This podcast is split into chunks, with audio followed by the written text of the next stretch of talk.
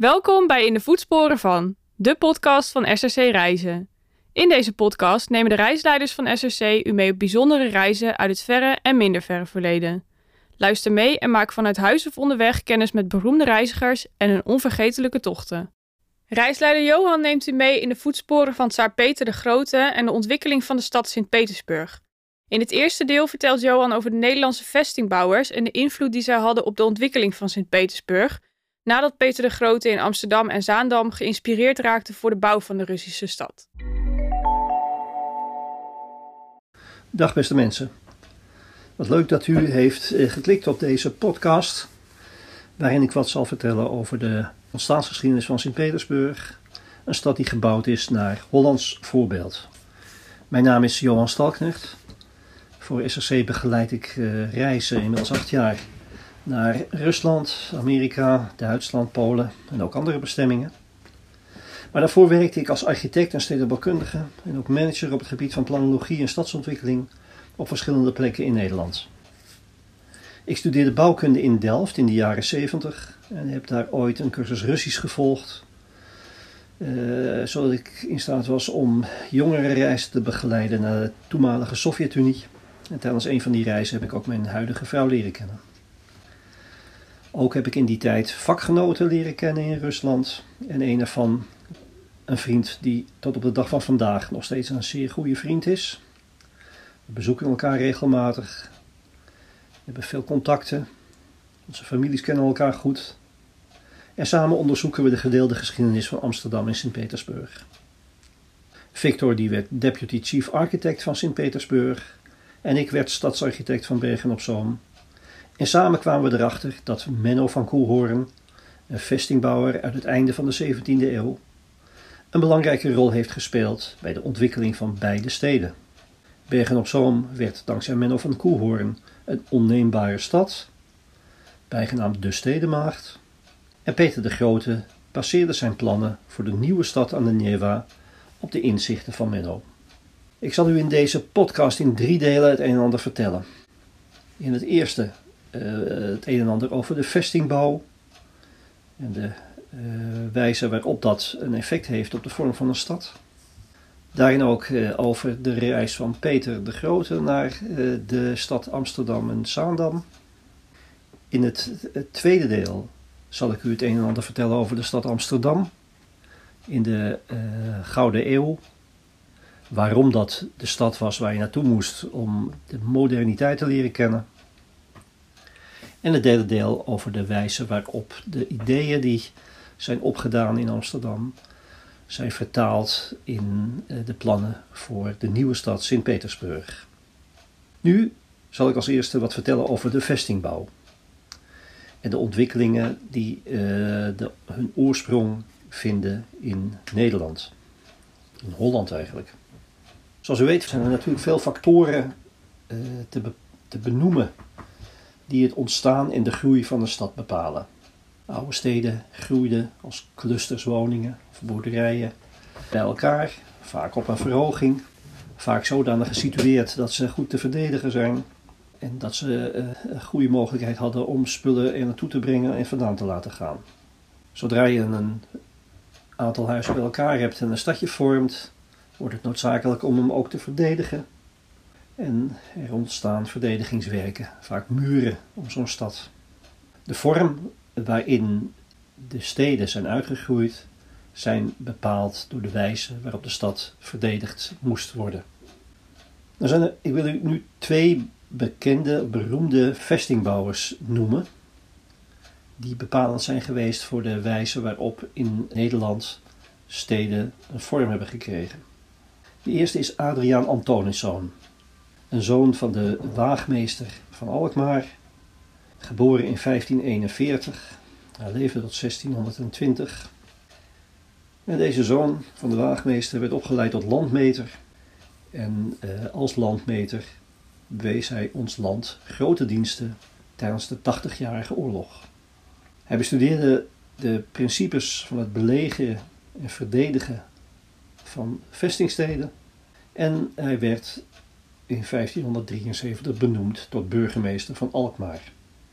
Vijf jaar later werd hij fortificatiemeester van de Nederlanden En hij kreeg de titel Sterktebouwmeester der Verenigde Nederlanden. En uh, daarnaast benoemd tot mathematicus van Oranje. Het maken van verdedigingswerken en het zijn van wiskundige, dat zat heel vast met elkaar verbonden. Adriaan Antonisson ontwikkelde een visie op het verbeteren van het systeem van de middeleeuwse stadsmuren. En hij deed dat door eh, te kiezen voor een veel goedkopere methode van verdediging, namelijk verdedigen door middel van graafwerk. Door het opwerpen van wallen.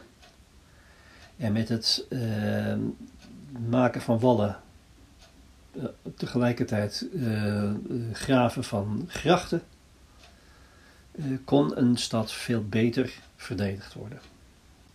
Hij trouwde Adriaan Antonisson met de dochter uit een geslacht van Brederode. En hij kreeg samen met die dochter twee zonen, Jacob en Adriaan. En Jacob en Adriaan gingen dezelfde richting op als hun vader. Ze studeerden wiskunde in Leiden en kregen daar een bijnaam, de bijnaam Metius. Metius werd een geslachtsnaam. In Alkmaar is er bijvoorbeeld nog de Metiusgracht. Een van die zonen, Adriaan Metius, werd later een van de participanten bij de oprichting van de VOC.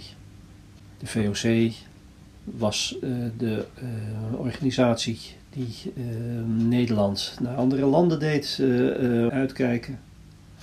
En heeft ervoor gezorgd dat op vele plekken kolonies werden opgericht.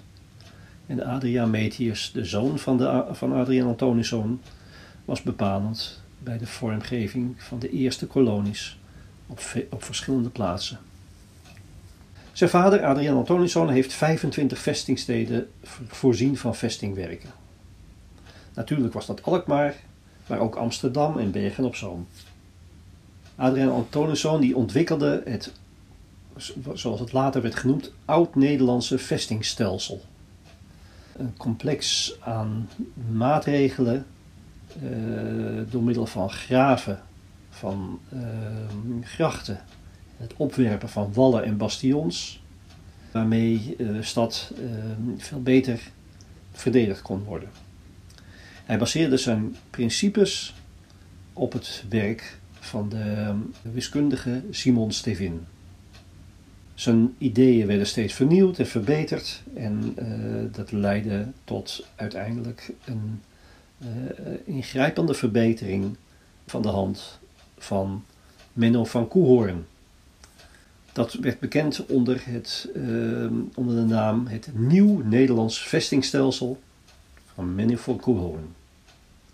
Menno van Koehoorn leefde ongeveer 100 jaar later dan Adriaan Antonisson. Zijn uh, aanwezigheid hier op aarde was van 1641 tot 1704.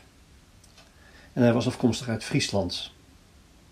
Hij doorliep een militaire uh, carrière en was betrokken bij de verdediging van Maastricht in 1673, waar hij de wiskundige vestingbouwer van Franse oorsprong Vauban ontmoette. Hij was daardoor gefascineerd en besloot zich te specialiseren als vestingbouwer. En zijn eerste grote werk, dat was in 1680, was het plan voor de stad Koevoorde. Zijn principes legde hij vast in een boek, De Twist der Vijf Hoeken. En hij schreef een aantal boeken waarin die principes verder werden uitgewerkt. En hij kreeg van de Staten-Generaal van Nederland eh, talloze opdrachten voor fortificaties. Onder andere de opdracht om Bergen op Zoom eh, optimaal te verdedigen. Dat werd zijn meesterwerk en dat werd uitgevoerd tussen 1698 en 1713. Menno van Koehoorn zijn principes en zijn werk vormden voor de tsaar, Peter de Grote, uh, een belangrijke inspiratiebron. In 1697, bij het eerste bezoek, probeerde Peter de Grote uh, Menno van Koehoorn naar Rusland te halen om te betrekken bij de bouw van de nieuwe stad aan de Neva. Over die reizen van Peter de Grote is een boek geschreven uh, in Den Haag door meester Jacobus Scheltema. onder de titel Peter de Grote, keizer van Rusland in Holland en Zaandam in 1697 en 1717. En hij schrijft daarin het volgende. Een bijzonder verlangen had de tsaar betuigd om de beroemde generaal-ingenieur Menno Baron van Koehoorn in persoon te ontmoeten. Of hij in Den Haag of Amsterdam zijn wens vervuld heeft gezien, is onzeker. Dan hij heeft Koehoorn ten minste eens gesproken. Dat het aanzoek om de grote man in Russische dienst te doen overgaan, hoe voordelig, hoe aanzienlijk ook, bij de gevorderde leeftijd van Koehoorn en de algemene achting waarin hij stond afgeslagen werd, zal niemand verwonderen. De tsaar zoude hierop getracht hebben deszelfs zoon, Hendrik Casimir, die zijn vader in mathematische kundigheden zo nabij kwam hiertoe over te halen, dan deszelfs melancholisch gestel maakte dit ondoenlijk. Koehoorn heeft vervolgens verschillende Nederlandse ingenieurs aan den vorst voorgedragen. Onder deze vinden wij de namen van Oldhoff, Mixenius en Woerman of Weerman.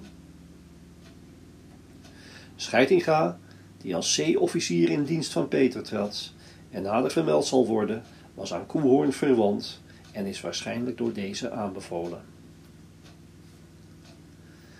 Peter probeerde dus Menno van Koehoorn naar, naar Rusland te halen. Peter had al door dat wilde hij zijn land verder ontwikkelen, een nieuwe toekomst geven, dat hij een andere richting in zou moeten slaan. En dan in 1897, als jongeman, nam hij daartoe de eerste stappen. In de volgende twee delen zal ik ingaan op eh, de achtergronden uh, waarom, uh, of die de oorzaak zijn van het feit dat Peter in Amsterdam de kunst ging afkijken.